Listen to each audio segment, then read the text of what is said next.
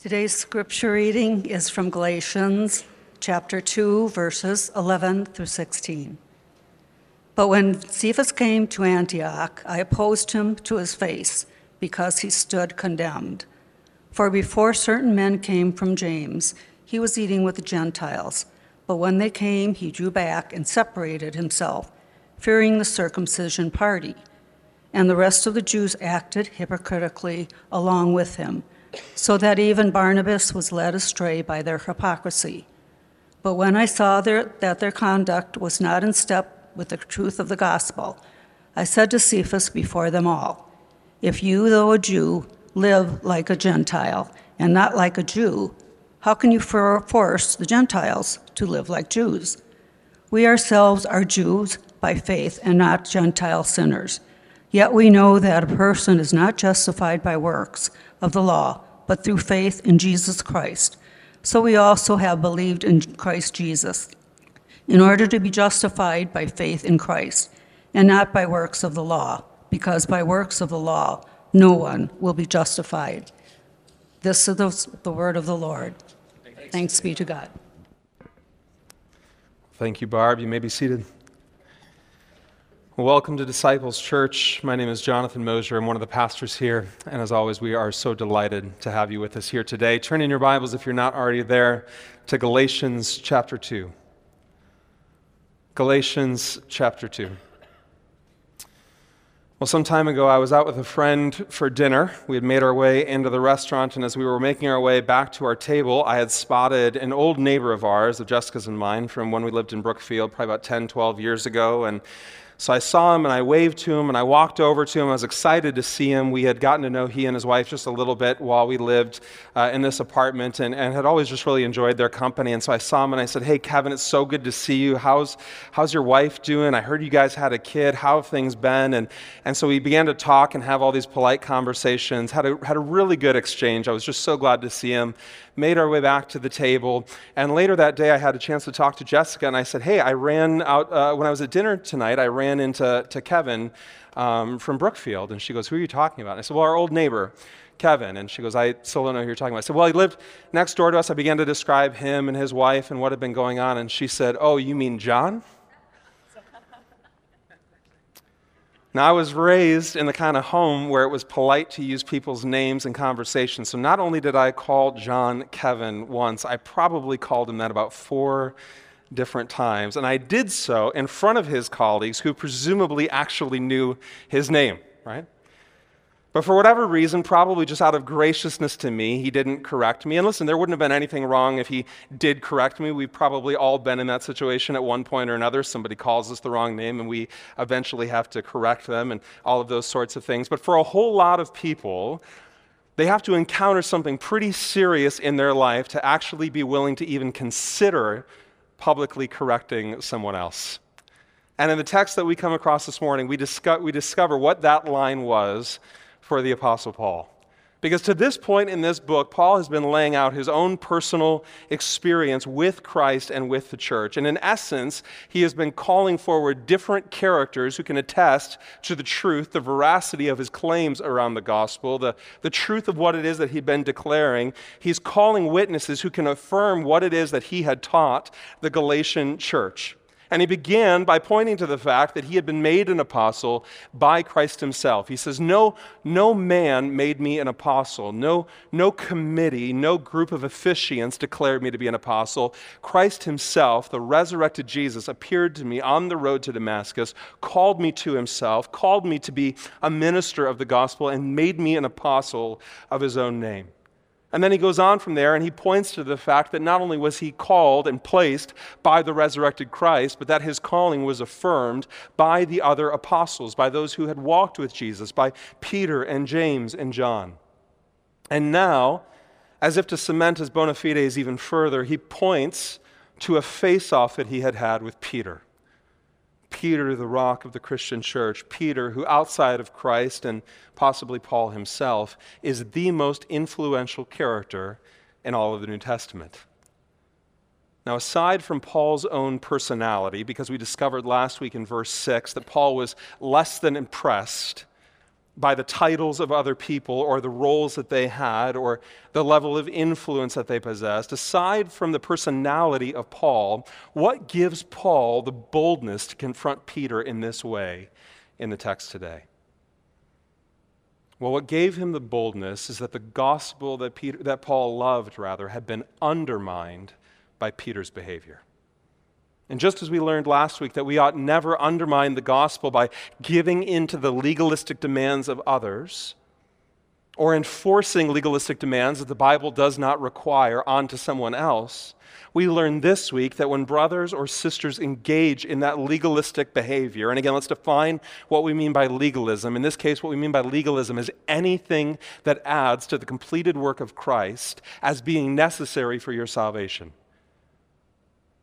any call to obedience, any personal standard or conviction, any, any act or function or right that you might have to walk through in order to earn God's affection, that is a legalistic standard. It's, standard. it's something outside of Scripture, something the Bible does not command or ordain, and something that the Bible therefore does not, uh, does not encourage.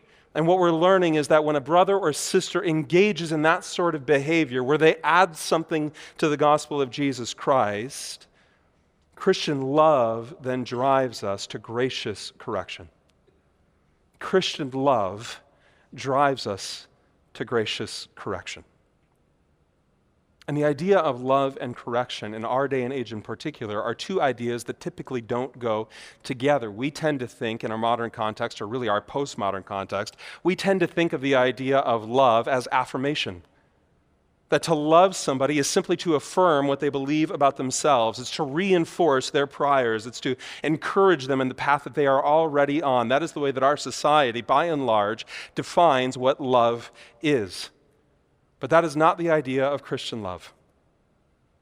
The idea of Christian love is that love ultimately wills the good of the other, to quote one theologian that it wills the good of the other, meaning I care so much about you. I care so much about you believing the right thing and living the right way and being honest and truthful in your understanding of who you are in the sight of God that even if it means confrontation, I am willing to love you so much that I will confront. Now, what exactly is happening that necessitated this response from Paul? We find the answer in verse 11. But when Cephas, that is Peter, came to Antioch, I opposed him to his face because he stood condemned. For before certain men, for before certain men came from James, he, that is Peter, was eating with the Gentiles. But when they came, he drew back and separated himself, fearing the circumcision party. Now, in order to understand this, we have to understand some more background here. Peter has been ministering throughout this region of the world, and in particular, Peter finds himself ministering in a cosmopolitan city called Antioch. According to biblical scholars, Antioch at this point in time is a city of about a half million residents. And when you think about ancient cultures and ancient civilizations 2,000 years removed from where we are now, it's hard to imagine a city of a half million people that's roughly the size of the city of Milwaukee, that many inhabitants in this particular culture. And what's unique about it, at least in terms of Peter's experience, is that about 10% of its population is Jewish. Remember, Peter is coming from Jerusalem. His experience in ministry has been almost exclusively to this point with Jews, and he now finds himself ministering in this multicultural context, declaring the gospel of Jesus Christ to people who were not of the Jewish faith or tradition.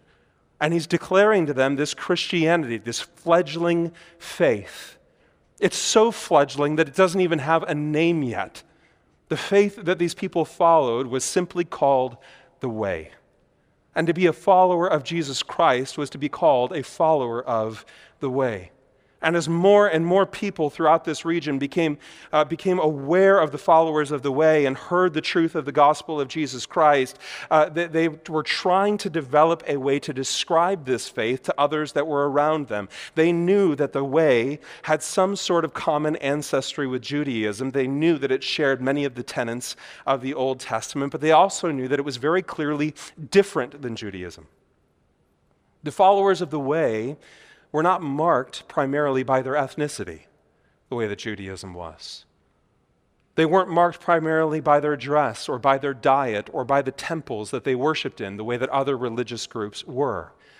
In fact, the only thing that the people of Antioch could use to describe the faith of the followers of the way was that they were always talking about this Savior, Jesus Christ. And so they began to call them little Christs, Christians. The term Christian that we still hold today was coined in the city of Antioch when people were, were seeing these followers of Jesus Christ and trying to figure out what to call them. And to put it in an even more stark contrast, Dick Lucas, a great old Anglican pastor, said that the best way to understand this era is to imagine a conversation between a pagan resident and his Christian neighbor. And so the pagan resident comes to his Christian neighbor and says, Oh, you have a new religion. That's fascinating. Where, where is your temple? And the Christian responds, Well, we have no temple but God actually dwells in us. And the pagan says, Well, what is it that you sacrifice? And the Christian responds, Well, Jesus was our sacrifice, but he was once for all. Who then is your priest? Well, Jesus, our sacrifice, is also our priest, but the work that he does is already completed. Well, I'll have to add this to my rotation of worship, says the pagan neighbor. Oh, no, says the Christian. There is no other name or entity by which God can be known. And in the words of one author, the pagan knew what we often forget that Christianity was not a new religion, it was the anti religion. So Peter is in this environment where he's no longer surrounded by his ethnic tribe. He is a Jewish Christian in the middle of a pagan city, seeking, seeing Gentile converts meet a glorious Christ. And so he brings the same model that he'd used in the book of Acts, chapter 2. They began to meet together in their homes. They began to break bread and share meals together. They began to talk about the gospel and study scripture together. And Jew and Gentile are sitting side by side at the table. And I say this not to paint this as some sort of Xanadu in this point of time, but to say that the thing that united these disparate peoples was the gospel that they mutually held. And this stood in stark contrast to the Jewish experience. Philip Ryken, in his commentary on Galatians, quotes one Hebrew scholar as saying, and I want you to listen closely, as saying, In Judaism, table fellowship, in other words, breaking of bread, sitting at a meal with others, table fellowship means fellowship with and before God. For the eating of a piece of broken bread by everyone who shares in the meal brings out the fact that they all have a share in the blessing which the master of the house has spoken over the unbroken bread. Ryken continues Meal times were sacred to the Jews. Remember the way people reacted when Jesus ate with sinners and tax collectors? And Ryken, in his commentary, brings up a fascinating point, which is that when you see Jesus' interactions with sinners and tax collectors and people of ill repute around town, when you see him sitting down at a meal with them and sharing a meal, do you remember the response of the Pharisees to Jesus? Their response was to refer to him as a drunk and a glutton and a friend of sinners. And their accusation was Jesus, by sitting down with these sinners, by these wicked people, by, with tax collectors, and, and, and those whose reputations are known in the community as being less than stellar, you are extending fellowship before God with them. What you're saying, Jesus, by sitting and eating with them, is that God can somehow accept these people.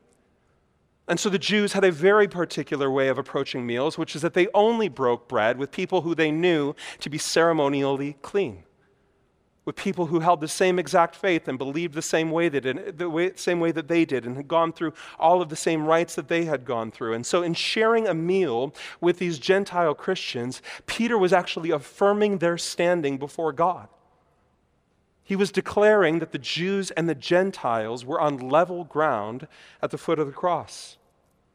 He was affirming them as brothers and sisters, that they were deserving of the same blessings as Jewish Christians. But then something happens. A group of Jewish Christians who had been in Jerusalem come to Antioch.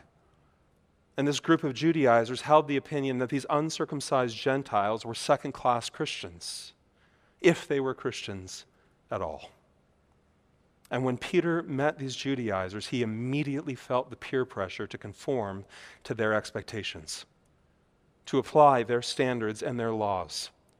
And so suddenly, when the church gathered, Peter would no longer sit with the Gentile Christians.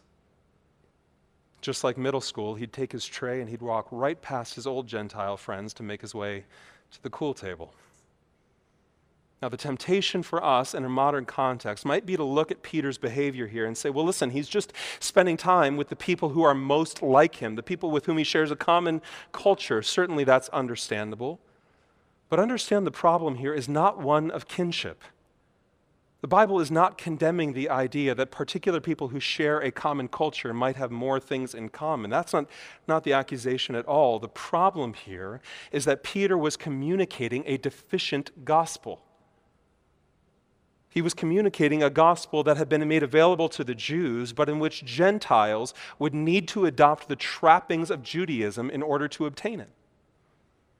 In other words, they were promoting a Jesus plus gospel.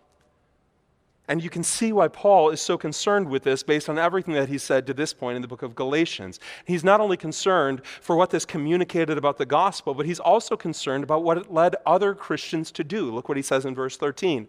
And the rest of the Jews, according to Paul, acted hypocritically along with Peter, so that even Barnabas was led astray by their hypocrisy.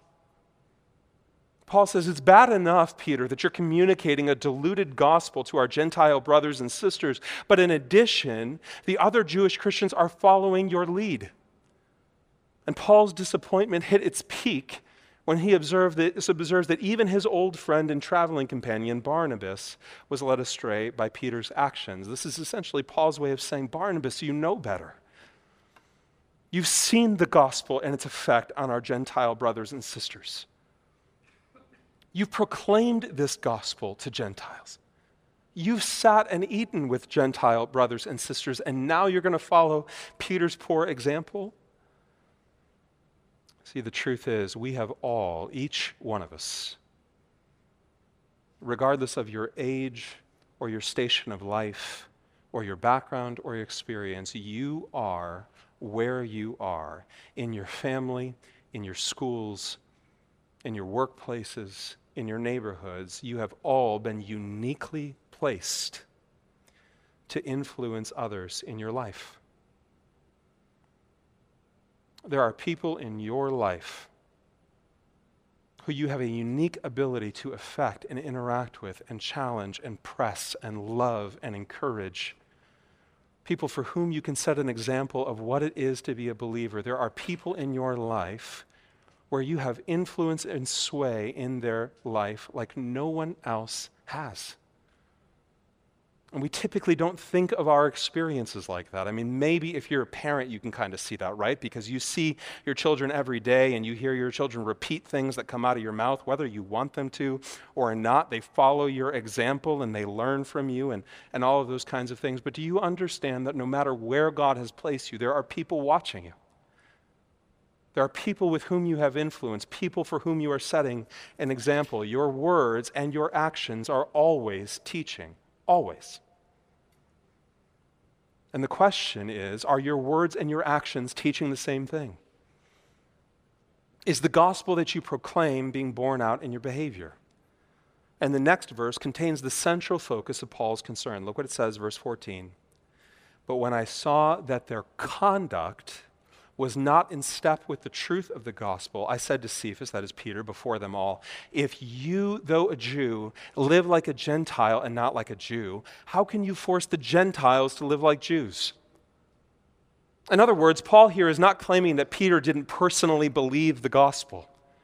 Paul knew that Peter, Peter believed and loved the gospel of Jesus Christ nor did he claim that Peter wasn't teaching the gospel. He knew what Peter was teaching. We have record of what it was that Peter was teaching. Peter's teaching was orthodox, it was true, it was faithful, it was, it was gospel. No, he's claiming that Peter's behavior was not reflecting the truth of the gospel, namely, that it is accessible to everyone. Paul is saying to Peter, in other words, you, Peter, you're claiming for yourself all the freedoms of the gospel, and rightly so. You're enjoying the fact that you're no longer bound by the dietary restrictions of Judaism. You're enjoying the fact that you no longer have to observe all the rituals of Judaism. You're living, Peter, in a Gentile culture, and you're enjoying the gifts of Gentile culture. But when you refuse to eat with the Gentiles within the gathering of the church or within gatherings of the church because they're uncircumcised, you are you are implicitly demanding that they be bound by the law that you've been freed from. And in our lives, we are tempted by exactly the same thing as Peter. We all have unique temptations that are born of the very same seed of Peter's. See, all of us, regardless of where you find yourself in this room, and frankly, regardless of whether or not you consider yourself a Christian, if you're here and you're within the sound of my voice, you have a binding law of your own design written on your heart. Even if you don't claim faith in Jesus Christ, you have an internal code. You have a set of expectations. You have a standard of behavior by which you judge the worthiness of other people. Think in your own life about the people that you want to avoid.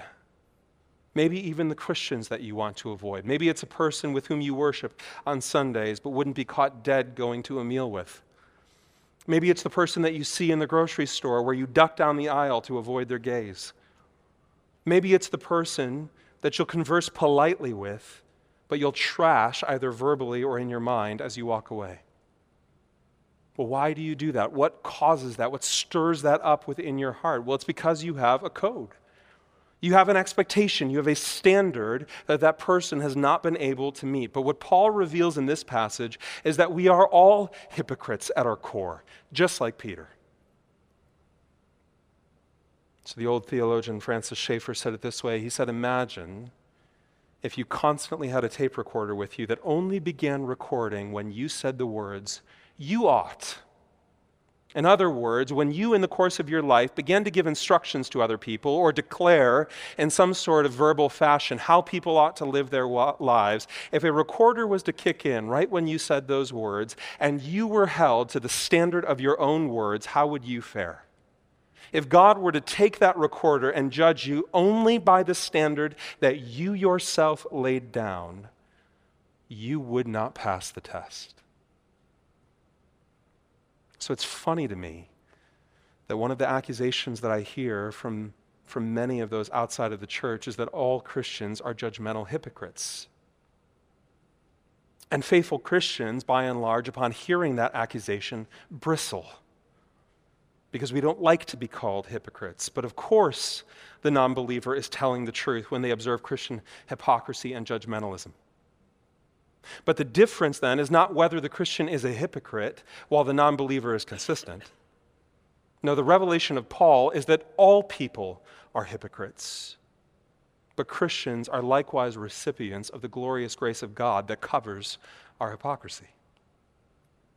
And what Paul is telling Peter, and by extension us here, is that the doctrine of grace that we claim and that we teach must also be reflected in our interactions with others. See, the point of this text, as well as the text that we covered last week, is that all of us, listen to this if you hear nothing else, all of us are far too concerned with the goings on of other people. We are far too concerned with whether or not other people measure up to our expectations. Whether or not we root those expectations in Scripture or whether we root them in our own standards we would be far better off if we did not concern ourselves with the failings of others and instead worked to better see and understand our own deficiencies. And the question, at least that came to my mind as I thought about that this week, is well, doesn't focusing on our own sin just lead us to hopelessness and depression? And Paul anticipates that question, and he provides us with a glorious answer in verse 15. We ourselves are Jews by birth and not Gentile sinners. Yet we know that a person is not justified by works of the law, but through faith in Jesus Christ. So we also have believed in Christ Jesus in order to be justified by faith in Christ and not by works of the law, because by works of the law, no one will be justified. So here's what Paul is saying.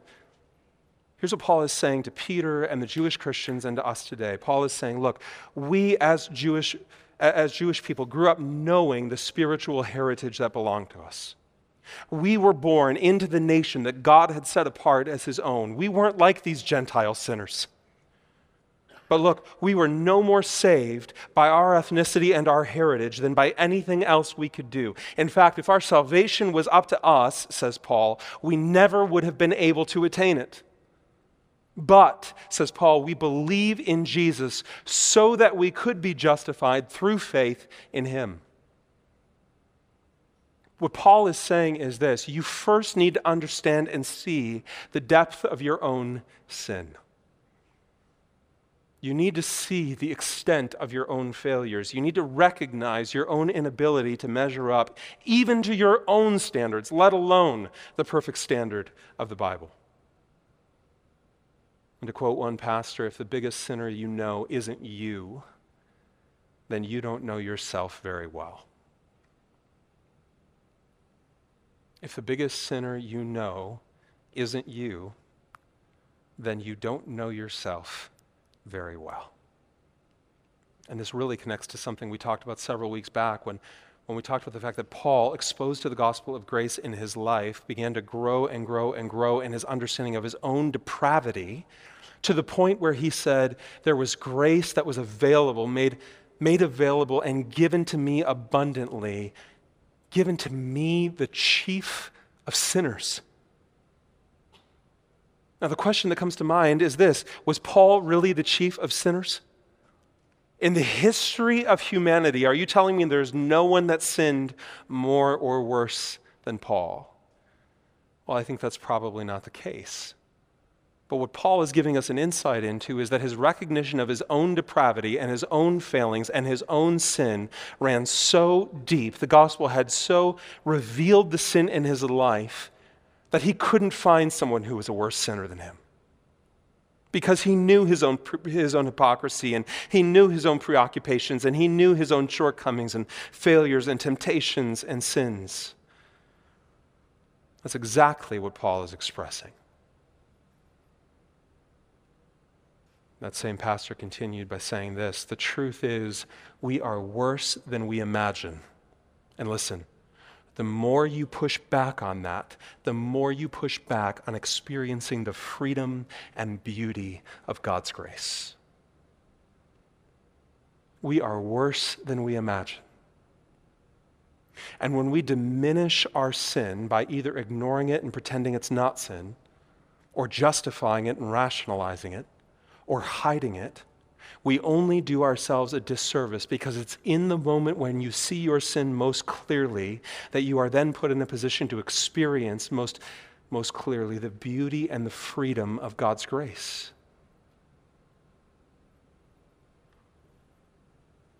See, God didn't reveal your sin to you simply to leave you in a position of being crushed by your sin. He doesn't reveal sin just so that you can sit and wallow in your muck and your mess.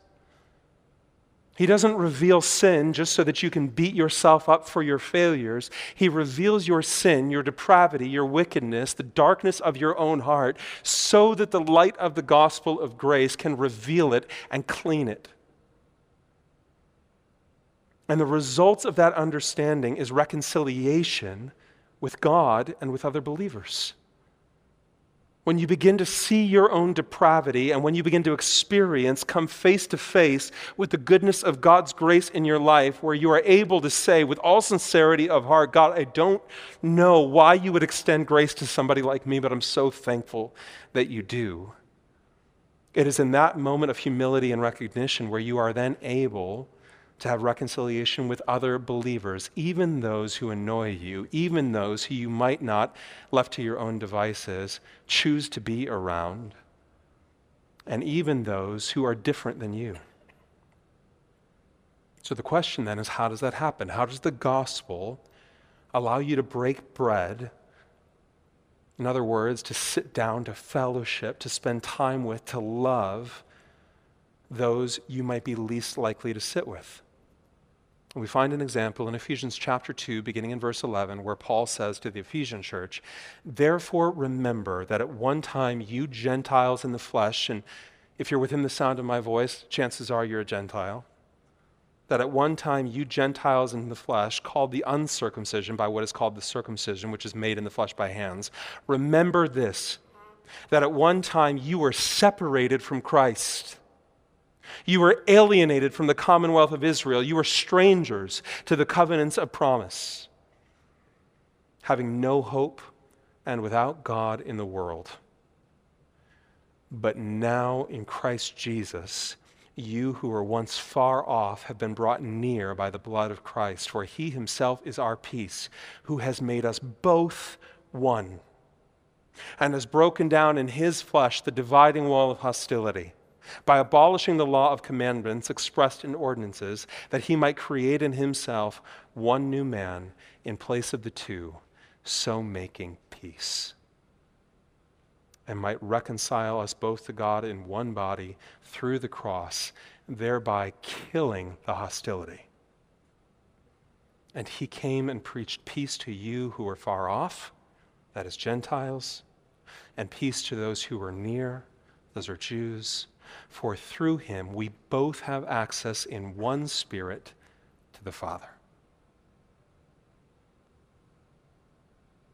That the reconciliation we experience with a holy and righteous and perfect and glorious and gracious God, that vertical reconciliation that we experience with God enables horizontal reconciliation with people.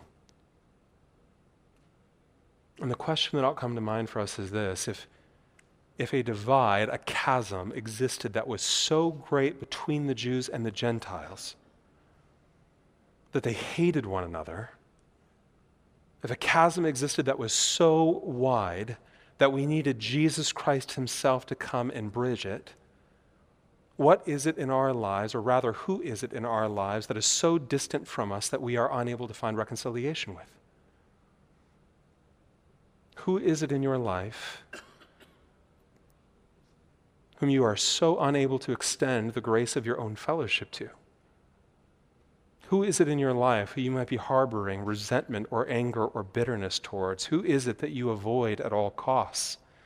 And specifically, here I'm talking about within the context of the church, not just this church, but the church broadly, brothers and sisters in Christ. What brothers and sisters in Christ might you have who you avoid or or hold resentment towards because of some way that they've treated you or some interaction you had that is somehow unable to be bridged by the sacrifice of Jesus Christ.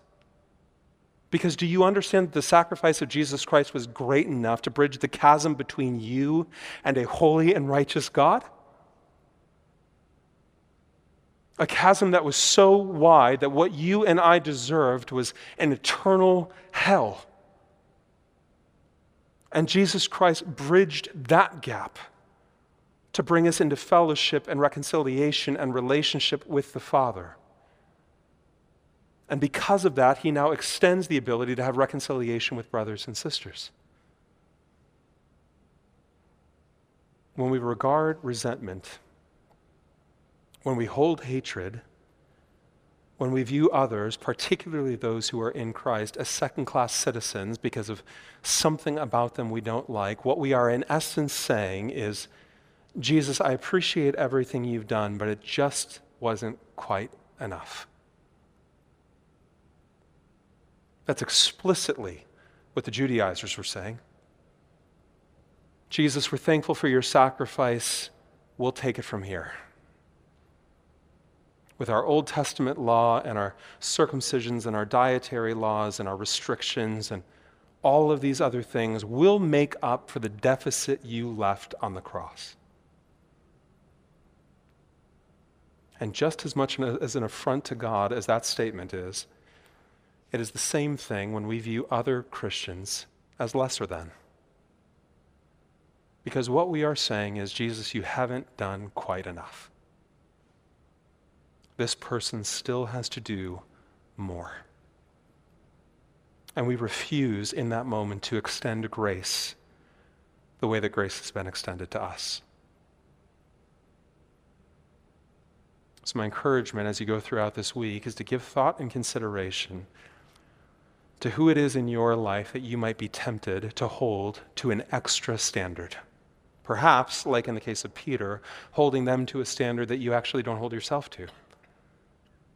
But at the very least, holding them to a standard that the Bible does not hold them to. And where you find that, root it up and confess it. And I'll just admit to you, for the sake of my own confession, that as I thought about this question in my heart, there were far too many answers to that question. Because our own depravity knows no bounds. Our hearts are wicked, desperately evil. Who can know the depth of what we're capable of, says the scripture. But the one who knows the depth of our heart also made a way of salvation. He extended grace and gave his son for us. So, with that grace being received, brothers and sisters, let's extend it to those around us. Would you pray with me? Lord Jesus, I thank you for the message of Galatians chapter 2, for the challenge that it is to my heart and presumably to many hearts in this room. God, I pray that you would reveal to us where we find the gospel to be deficient, not because the gospel is deficient, not because it's not enough, but because we have decided that it's not enough. We've decided the extent to which it's going to have an effect and the extent to which it's going to reach and the, the extent of what it's going to require in our lives. And God, in doing that, would you lead us to the point of confession where we would, where we would admit that to this point in our lives, we have not thought you were enough. That where our belief may be orthodox and our teaching may be orthodox, our life simply has not reflected the truth that we teach. God, would you help us realize that all of us, everyone in this room, regardless of station, of age, of experience, everyone in this room has people who are looking at them who are viewing them as a model of what it is, of how it is, rather, that they should live. So, God, in doing that, help us to live in a way that reflects the gospel, not simply out of a means of setting a good example, but in, in realizing the grace that has been extended to us, would we then extend that grace in the way that we live? God, we thank you that you convict and challenge and push and press, not because you hate us, but because you love us because you love us too much to let us sit in our sin. And God, I thank you that you invite us as well to keep our focus inward on our hearts, to not extend judgment, but to extend grace, and to be sincere and honest with what it is we find in ourselves and to, to reveal it to the light of the gospel so that it may be transformed. God, I pray that we would believe the truth of your word today, and it's in your name that we pray. Amen.